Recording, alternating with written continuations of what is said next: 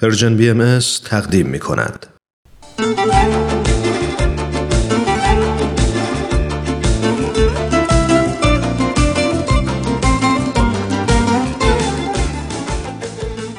یه صفتی هست که بیشتر مواقع در این دنیای شلوغ و سرعت زده از یادمون میره. اونم صبره. همیشه عجله داریم برای انجام همه کارها.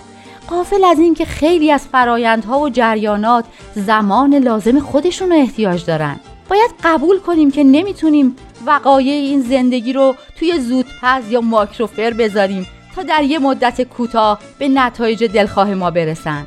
چاره ای نداریم جز این که برای خیلی از چیزا زمان صرف کنیم. باید صبر رو بیاموزیم. شاعر گفته گر صبر کنی ز قوره حلوا سازم.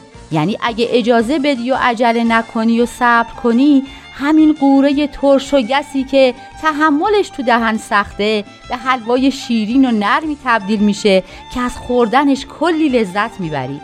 خیلی از حوادث این عالم هم همینطورن. گس و ترش و شاید تلخن. اما وقتی صبر و شکیبایی پیشه کنی و بذاری جریان خودشون رو طی کنن به موقع خودش شیرینیشون هم میچشی. برای همینه که حضرت بهاءالله مؤسس آیین بهایی میفرمایند محزون مباش از آنچه وارد شده به صبر تمسک نما از برای صبر اجریس جزیل الله رب العالمین.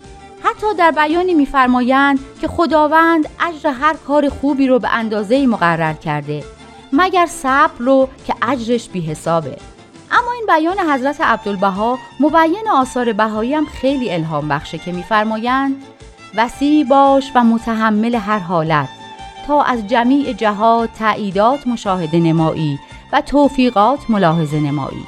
هر چقدر قلب و فکر ما وسیع تر باشه قدرت تحملش بیشتر میشه.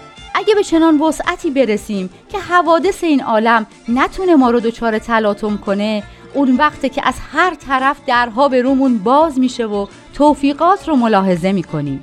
حضرت بهاءالله میفرمایند این مظلوم اهل عالم را وصیت می نماید به بردباری و نیکوکاری.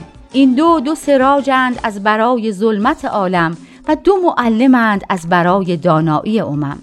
یعنی صبر و بردباری مثل چراغی دنیایی رو که در تاریکی روشن می‌کنه و مانند معلم به ملتها دانایی میآموزه. حالا اگه با صبر به موفقیت و دانایی و روشنایی می‌رسیم چرا صبور نباشیم؟